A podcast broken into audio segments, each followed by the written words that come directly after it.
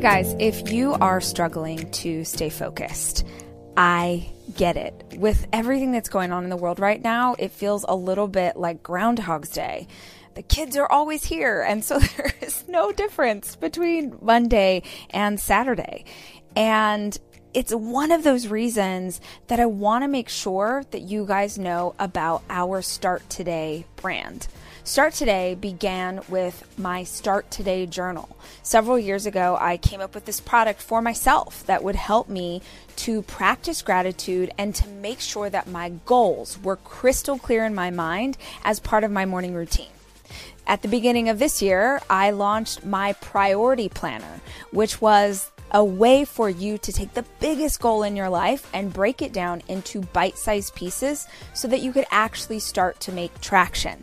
So if you have not checked them out yet, oh my gosh, go to starttoday.com and check out our newest line available in Target stores all over the US and of course at target.com. If you know that right now you need to stay on task, you need to stay on target, please check out these products. I think that you will love them as much as I do.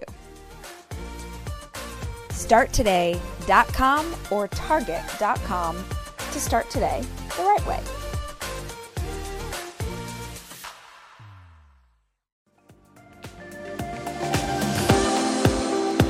Welcome to the Rise Podcast. I'm Rachel Hollis, and I've built a multi-million-dollar media company with a high school diploma and a Google search bar. Each week, we'll be sharing tangible, direct advice or inspiring interviews with the same intention. These are the tools to change your life.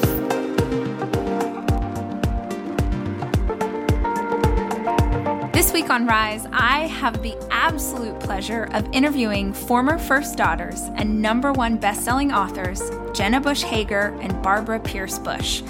It is not very often that a little girl from Weed Patch gets to interview someone who used to live in the White House. This was an incredible conversation, and I hope you enjoy it as much as I do. You know what I thought would be interesting is I think that most people will assume that they know you, even though they don't. So I would love to ask you what I ask every single guest. If someone has never heard of you, how would you describe yourself and your life up until this point? Well, I'll start. I'm Jenna, and we'll introduce ourselves, even though I'm sure you'll get to know that we have very different voices. But I think that's where I would start, is that I was born with a twin, and that maybe people did assume from birth that we were needed to be very different. And I think Barbara and I were compared a lot as little kids, but we were born in Midland, Texas, which is back then in particular was a very small town in West Texas where my grandparents, Harold and Jenna, lived. Our grandma Jenna still lives there. She's 99 years old. And we had a very interesting childhood because it was a juxtaposition of very normal and also extraordinary, because when we were born, our other grandparents were Vice President of the United States. But I think people saw that public side, obviously, much more and assumed that that had a bigger impact on our lives than our other grandparents and our Texas childhood, where, of course, that was our day-to-day, riding our bikes on the sidewalks to our grandparents' house. And Jenna and Harold Welch were very much part of our life, even though it wasn't public, and they have no airports named after them. So I think that's how I would describe my childhood, Barbara. I guess everything Jenna said remains true for me, since we are twins and have lived very similar lives, especially when we were younger. I think I would describe myself as a dreamer, and I have extreme curiosity. I love getting to know more about the world and other people, and that has led me to pursue a career in global health, and it's led me to work in the United States and in many other countries as well. So I guess I would describe myself as a dreamer and then also a problem solver, which is why I think I ended up working in global health, is I have a huge desire to solve problems. So you grow up with these childhoods. I think I love just that insight that there was a whole part of your lives that people don't tend to see or think about, because obviously you were someone before your father became president. You had a life and you had family. How then did things shift? I mean, I can't even fathom. I don't think any of us can fathom what that feels like to make that big leap. What do you remember of that time period, and how do you feel like that shaped who you became as women?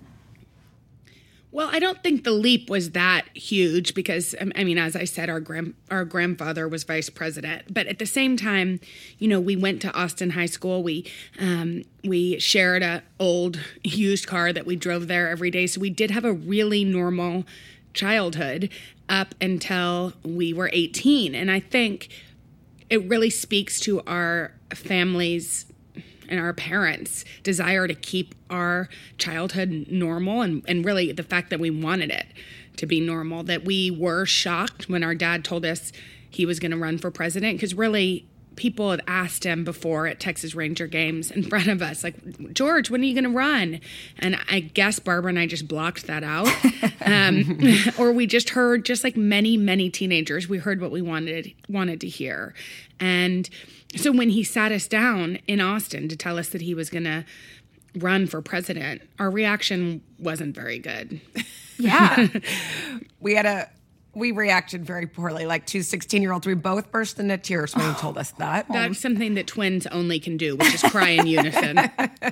It's a wonderful skill that only twins can do. And then we told him he was going to lose, which was we terrible. Regret. And we've apologized since then. But I think pretty quickly after he was elected, we realized that there is this amazing privilege in living history, and that the good far outweighs the bad. And so even though we may have started out fearing fearing the change, you know, we know how lucky we were, because the experiences and the exposure that we were able to see, to travel to all of these different countries with our parents and meet tons of different people, really influenced our lives and changed the trajectory of probably both of our lives. Gosh, I love that idea that you are able to recognize even earlier, like you were living history. My family and I have recently moved to Austin from LA. And so right now I'm reading this huge book of the history of Texas, because I don't know anything about Texas history. And well, we're jealous, and we can give you all of our favorite Austin spots. Tell me where to go for breakfast tacos. We'll tell you everywhere. But I love that, to be able to take a step back and acknowledge that as it's happening, even so young, what a privilege that is to get to be a part of something so massive. I'm curious how that shaped, like, you know, Barbara, you said you're a dreamer, and I'm a dreamer. So the first thing I thought of when you said that was, how does being a dreamer and also having this massive spotlight on you simultaneously work? Does that give you courage to dream big dreams and do big things? Or is there, you know, some fear of failure because people might watch me stumble? I say that because so many of the listeners own small businesses, and there a lot of fear of taking a step out and doing something different and having people notice them if they make a mistake. How did you guys navigate that? Because you both have some pretty big, noticeable careers. That's a great question. I haven't actually really thought of it in that way. As Jenna was saying, we were so lucky that when our parents were in D.C. and when our dad was president, we were 18 to 26. And so at that time, that's really when you're trying to figure out how you fit into the world. And so for me, I went to 6 continents with my parents, and I really got to travel all over the world. And that opened my life up in a way, that type of exposure opened my life up in a way that I could never have guessed and couldn't be more grateful for. And so it also led me to figure out what I wanted to do with my career, which has been working in global health and has been, as I said, very focused on, I guess, dreaming about what the world could look like and then working every single day to try to achieve that. And that's been incredibly fun and also incredibly difficult, because health systems are complicated for sure. And I think with that type of exposure, it was almost like I couldn't look away. I never felt this fear of other people watching me. That was not ever what, I guess I didn't have a fear to act because that wasn't what made me fearful. It was more like, am I making the right choices? And ultimately, you know, there is no right. And I think for me, realizing that global health was what I wanted to work on at a young age was so an incredible gift because I didn't have to wait a long time to figure out my purpose in the world. I got to figure that out when I was young and made plenty of mistakes and continue to in my career. But for me, it was more motivating to think, you know, I want to do this. I don't want this to be on my to-do list forever. That motivated me more than any fear of failure. Because I think my fear of sitting on a good idea and not acting on it was actually bigger than a fear of failure. That's so good. Jenna, can I ask the same question? Because Sure. You have a pretty public life. Yeah.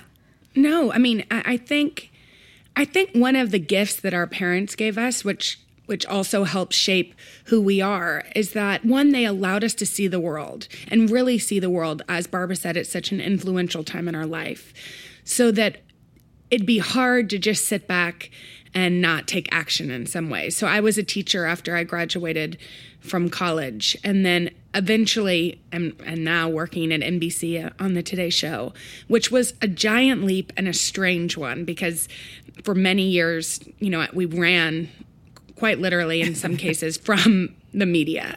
We wanted privacy and we wanted to be normal. And so to take that leap, and believe me, people ask all the time, like, that's such a strange, how ironic and how strange.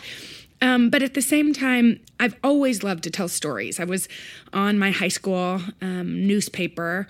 I loved to tell stories as a little kid. I loved creative writing.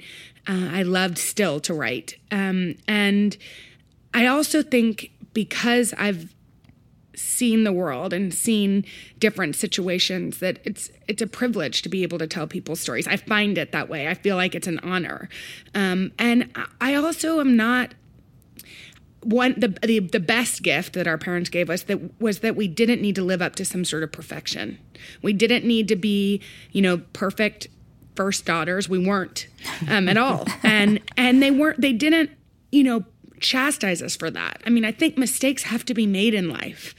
And so we don't fear perfection.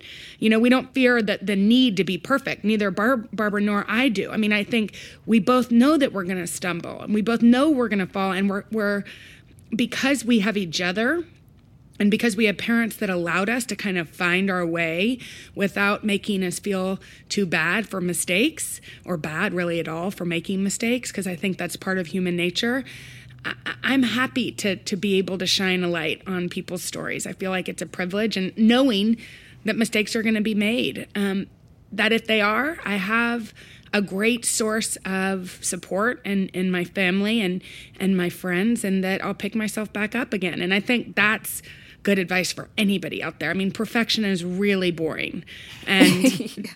None of us, you know, I'm so glad our parents didn't expect us to be perfect, because I'm not sure how I could be a parent.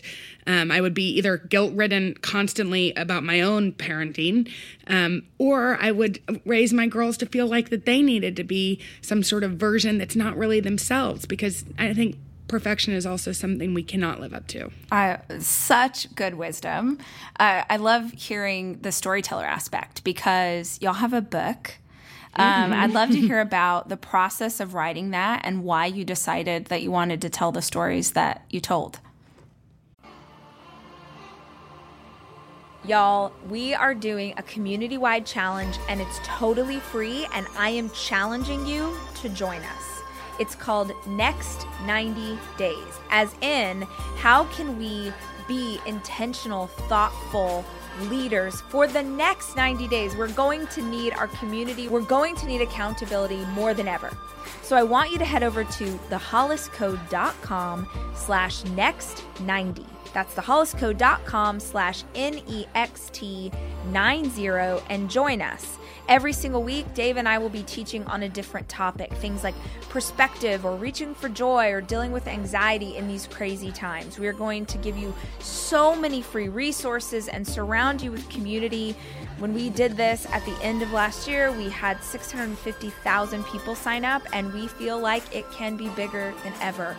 Come together in a community of like-minded people, and let's learn how to choose our mindset no matter what is happening in the world around us.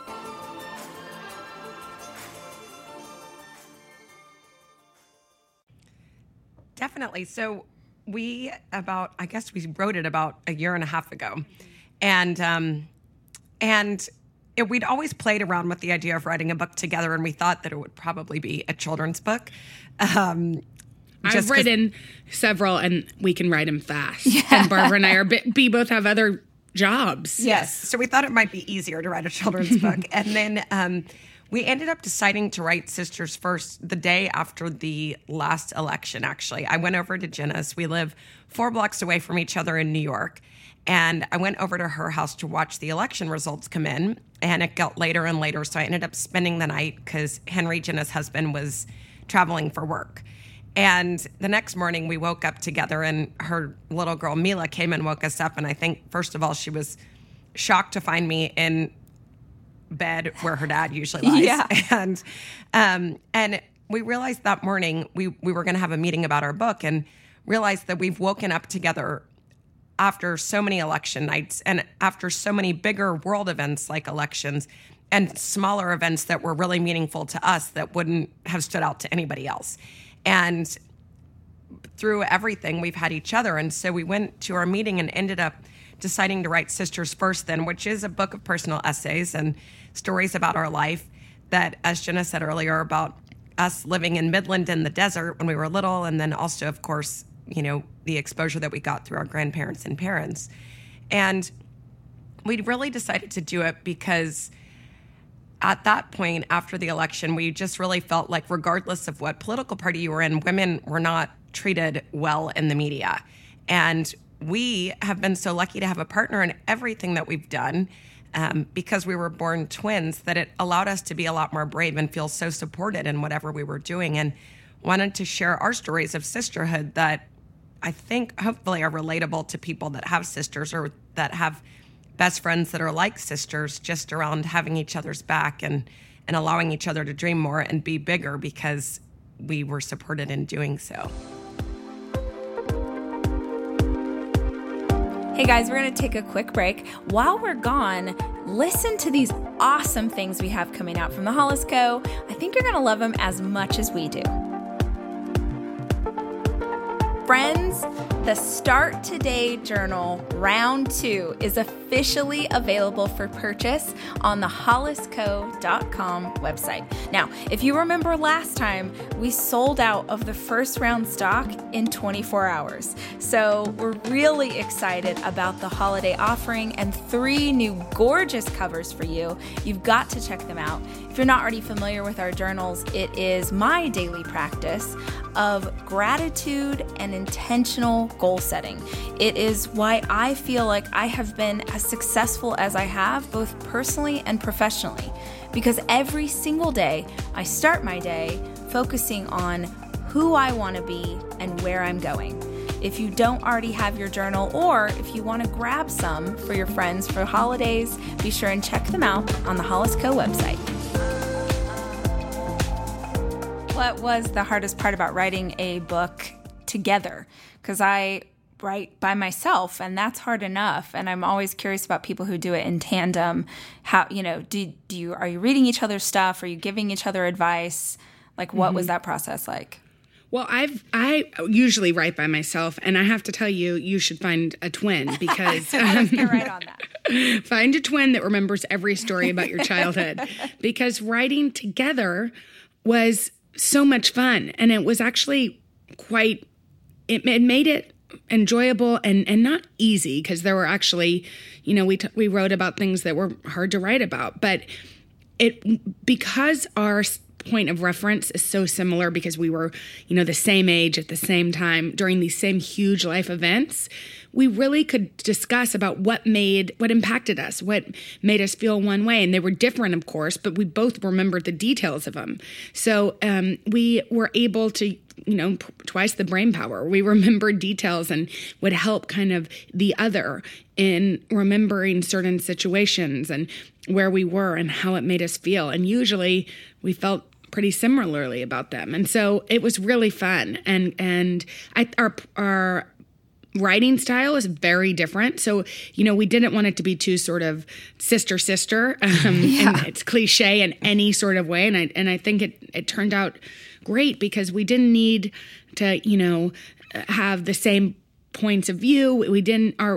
I think it's pretty easy for people to read and know who's speaking or who's writing because of the way that we write. And I think most importantly, we were just authentically ourselves and it was fun. It was fun to do it together. It was fun to have a personal history exploration. I really encourage anybody to do that. Ask your family members stories from your childhood and write it down because there's something really empowering about owning your own story. Yeah, I love that.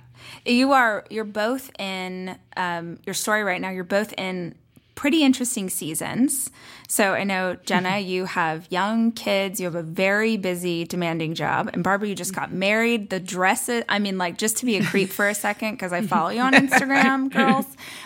The dresses, congratulations, because you just looked gorgeous. That feels important to say. But you're both in really unique seasons of your life. And I'd be curious to hear what you feel like what is helping you thrive right now, not survive, but what are the things in your life, like the routines or the habits that our listeners can glean from you in these seasons that are really helping you be your best selves? Mm-hmm. Well, one of the things I just have to say about Barbara is that what's so ironic is that a year ago we were on this book tour, and a year ago when we were in Atlanta on this book tour, she met her husband. I met him on the book tour. Oh my gosh, how funny. I know. And so I think, one, that, life can change super fast and in beautiful and wonderful ways, and that's magical to know for anybody listening that feels like, and even a year ago, we had a conversation with Condoleezza Rice in San Francisco where the book ends where I write and say that people stop me all the time and ask me why my sister isn't married.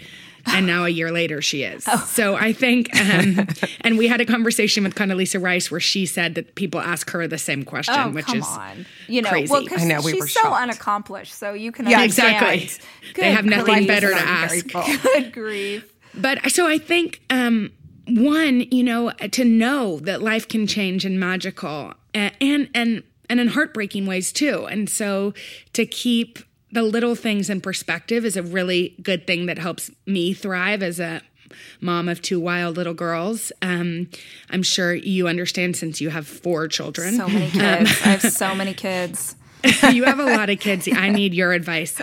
But I think, as a parent, it's really important to not let the little things bother you. And sometimes it's easier said than done. And I just got this really beautiful advice and I was interviewing Roy Feek for the Today Show, and he said he had kids much. He had basically adult kids now. Mm-hmm. He has adult kids, and he raised them on his own. And during, with those kids, he said he would be changing diapers and just think, oh, I have to change another diaper. He'd be doing the tedious tasks that are part of life, but the things that can annoy us or feel, like a task.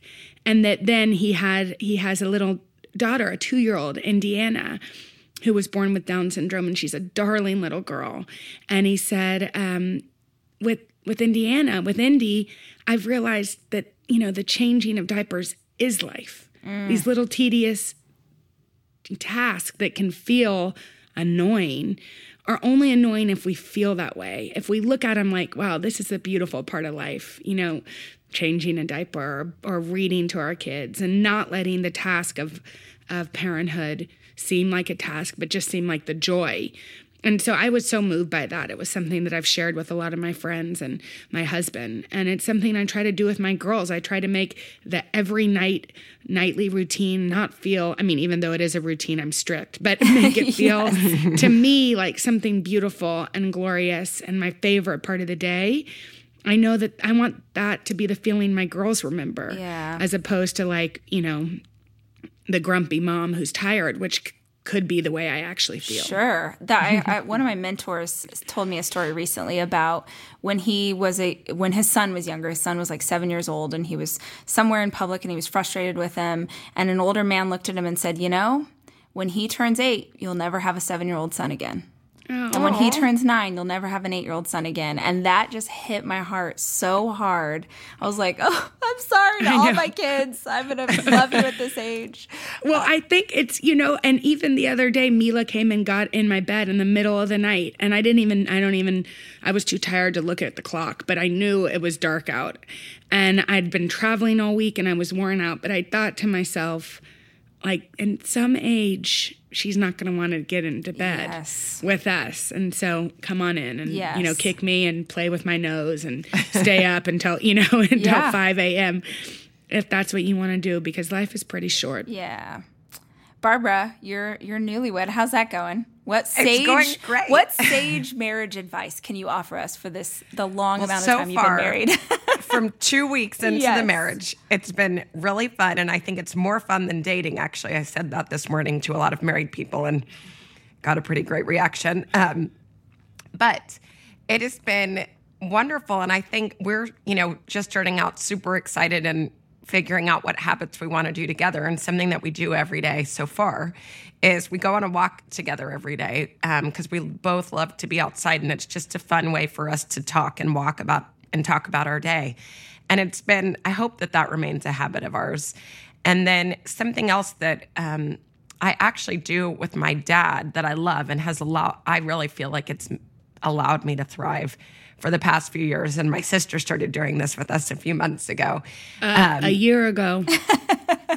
A few months ago. No, remember on the book tour, he started doing it because he felt guilty.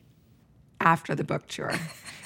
So my dad and I, every night before bed, we both read this, and now my sister, she's in the club. Yes. We both read this meditation. It's by Sarah Young, and it's actually a Christian meditation. And so I read it before I go to bed, and then every morning when I wake up, my dad will have sent me a text that kind of summarizes it, and he'll illustrate it with emojis. And I love it because I have it waiting for me every single morning when I wake up. And there's not a question. He doesn't say, like, how's your day? He sends this and says, I love you. And it's just something that I wake up to every morning that's totally steady. And I love it because it's just a reminder every morning that I'm supported from him. And so now Jenna's joined us, and our aunt has joined our text chain as well. And I think it's a beautiful way for us to stay in touch with each other in our busy lives, but also just remind each other that we're there, and make sure that everyone we love knows that we have their back. And so that's a habit that I've loved and we're doing, and now I'm trying to bring my husband into the mix. Oh, is he going to join the chain? He might join the chain. I feel like everyone listening probably wants to join the chain. I know, you can join the chain too. Feels like you could have an app from that somehow. I'm curious, as you said that, is how big a role has faith played in your lives up until this point? Is it sort of a touchstone that's there, or it's a big part of your life, or just because you're reading a Christian meditation? That's a good question. So for me to answer, I mean, I think faith plays a very big role. We grew up, our parents are both very faithful, I would say. Mm-hmm. And so we grew up with church being a big part of our life. And then as an adult, I feel like I've had my own journey figuring out how to incorporate spirituality and what I believe in my life. And I've loved being on a journey of figuring that out. And I feel like I'll always be figuring it out. But I do, I read this Christian meditation every night and love the community that faith provides as well. And I think it's something that I'm always trying to learn more about and figure out other ways to embody it in my life. But I think spirituality plays a huge role in my life. Mm-hmm. And mine too. I mean, I think one of the things our mom used to say to us when we were little is, I don't care what you believe in, just believe in something. And I think... Ooh, that's good. I think we had, we also had this routine of church and a really loving, accepting one. And I go to a church here in New York City that has that same feel, slightly different, but an accepting one. And it's been, and my friend Savannah from work goes with me, and our kids are there. And I think it's a really beautiful place to meditate and think about life and slow down and just make sure you're keeping things in perspective. But I would say that text chain does the same thing. It's starting the day with faith, starting the day with knowing you're just a small part of a bigger world, and that our voices can be used in good, to do good, with love being to lead with love. And I think to have that to wake up to, as opposed to like 1,000 work emails, because I have that too, because I wake up really early for work and my day starts early and it starts furiously. But for that to be the first thing I read when I get in the car, when it's still dark outside in New York City, it puts everything in perspective. And I think it's important for me as a human, but also as a mom, that I'm letting my girls figure out how to go on their own, I hate the word journey, but their own faith journey, their own faith discovery, allowing them to believe what they want to believe, and but hopefully with the cornerstone of love. Yeah, I love what you said, Barbara. The idea of being at an age now where you're asking questions and still trying to figure things out. I think for those of us who grew up in the church, we were told the answers.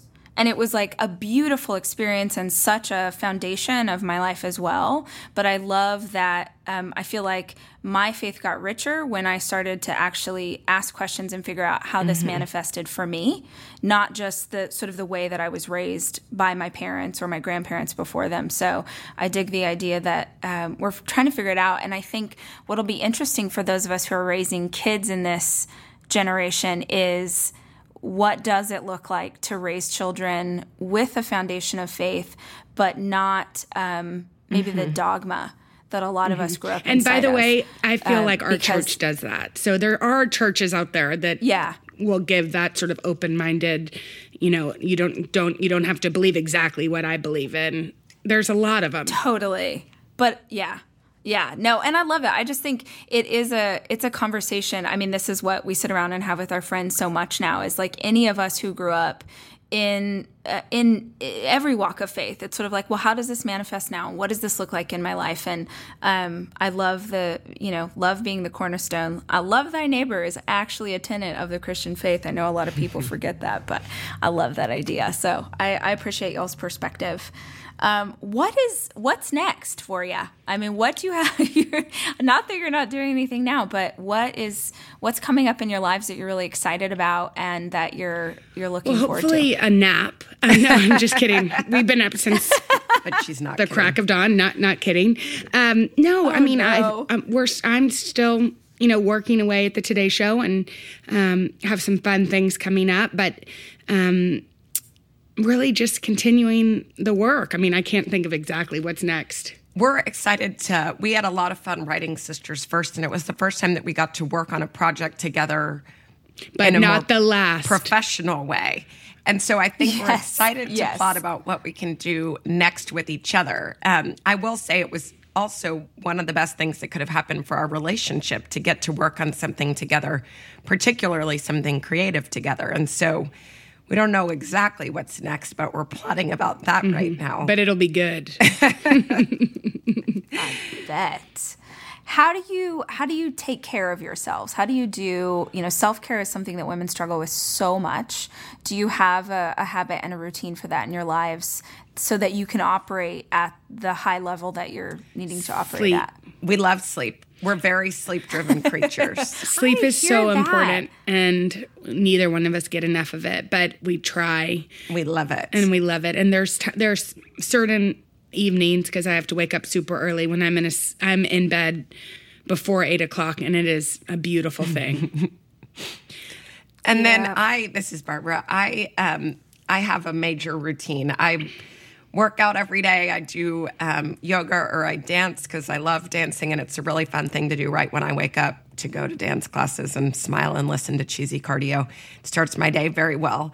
And I actually got certified to be a yoga teacher this summer because I just wanted to know more. And it's been extremely grounding for me as someone that travels all the time to have a practice that I can do in New York or wherever I am. And then we both love to laugh. I'd say that that's probably our best form of self-care, is laughing a lot and laughing loudly, because it really can turn everything around. And not being too hard on ourselves, too, I think. Especially, I mean, in parenthood, I could be guilty all the time. I travel a lot. But I think just to enjoy the moments and dance and laugh, as Barbara said, when I'm with my kids, as opposed to feeling guilty about not being at work or being away or whatever it is. I think all of, you know, a lot of times women in particular are too hard on ourselves. And that if we just let some of the stereotypes go or some of the labels or some of what we think we should be go, it's much more fun. You know, that makes me think of I travel all over speaking. And one of the questions that I get so often, because I'm usually talking to working moms, is this idea of mom guilt. And you know, we've sort of touched on that a little bit today, and not that you asked for this, but I'm just going to say this to you really quickly. Speaking as someone, my oldest is 11, and I really carried guilt for a really long time because I was an entrepreneur and I was building this business, and I felt terrible because, you know, here's the nanny, and I'm going to go out the door. I'm going to go on this business trip. And then one day I thought, you know, Rach, you're either going to go all in and do this beautifully. You're going to go to work and you're going to be at work and you're going to kill it there. And then you're going to come home and kill it as a mom. But you feeling guilty or shameful in both places doesn't serve you. Oh, and yeah, it doesn't I've serve given away mom guilt since 6 months old. Yeah, my babies were 6 months. It's like, well, guilt isn't a productive emotion. And the truth is, my husband doesn't have guilt for working, so I let that go. I let that go a long time ago because I travel a lot too, and I could feel bad about it, or I could be grateful for being in Malawi and getting to tell the stories of incredible women. Yes. And then also when I'm home, you know, I wanna have that same joy. So yeah, no, I think mom guilt is a waste of time. Yeah. And I think, too, like we as women right now in real time, especially you're raising daughters, I'm raising a daughter, we're showing them in real time what it looks like to be a woman. And I never want to teach these babies that you should pursue this dream of your heart, you should pursue something big for your life, and also beat yourself up about it. So well, I think my kids will say, like, where are you going? Where are you going? Because I come and go and come a lot. And a lot of times I'm not there in the mornings, and then I'm back for an hour, and then I go again, like today. And instead of saying I have to go to work, that's something I've changed recently. I'm mom, and you know, it's not even always I get to go to work, because I also don't want to create a Pollyanna view. It's I'm going to work. And because I think it'd be easy to be like, I have to go to work, but I'll be back soon. I want to just live joyfully so they can see what that looks like. I mean, they believe me, they're joy-filled. Yes. Yeah. I love that. Hey, guys, I know that your schedules are bananas, and I am so appreciative of the time that you took to hang out with us today and the wisdom that you shared with our listeners. And I'm really grateful to, you know, Jenna, I've got to meet you on Today's Show before, but Barbara, I'm so excited to make your acquaintance. And I'm so excited that listeners, I feel like you are the kind of girls, like, we could just go have tacos. Well, let's eat some tacos. We could just go have tacos. Right? I dig that everybody hopefully got a little bit more insight if they didn't already know you super well, if they don't stalk you on social media like I do. But tell them about the book. Tell them where they can find it and where they can hang out with you if they want to read the essays and hear more of those stories that maybe they haven't heard before. Well, the book is called Sisters First. It's out now in paperback, and we actually wrote a new chapter about our grandmother, which is in it as well. And we're on tour. You can go to sistersfirst.com. We're headed to Boston soon, Monday, and then St. Louis. Mm-hmm. The following week. And we went on a pretty extensive tour with the hardcover. So come see us. We'd love it. Yes. Book tours are no joke. So drink all the water, take all the echinacea, get your sleep. All right, you so ladies, much. Thank you so much for your time. Thanks, Rachel. Super appreciate it. Get your naps this afternoon. But we'll go to bed at 7:30. We'll go to bed early. Thank you. Thank you, Rachel. Great. Good. Bye. Fun. Nice Bye. To talk to you. Have a great day. Bye.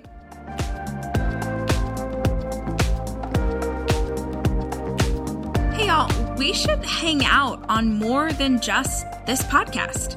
which means that the next time you're on Instagram or Facebook or YouTube, be sure and type Rachel Hollis into the search bar and check out all the fun things we have going on your favorite platform.